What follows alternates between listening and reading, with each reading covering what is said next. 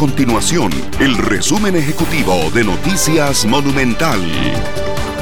Ya pasó el viernes negro, sin embargo preste mucha atención porque el lunes y el martes también son días importantes a nivel comercial.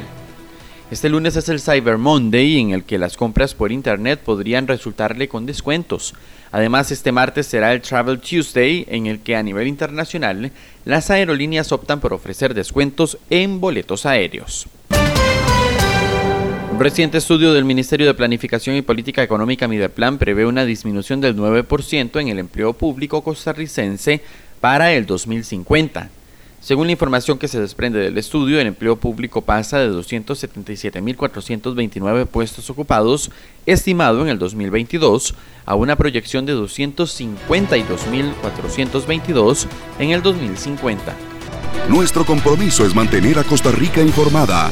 Esto fue el resumen ejecutivo de Noticias Monumental.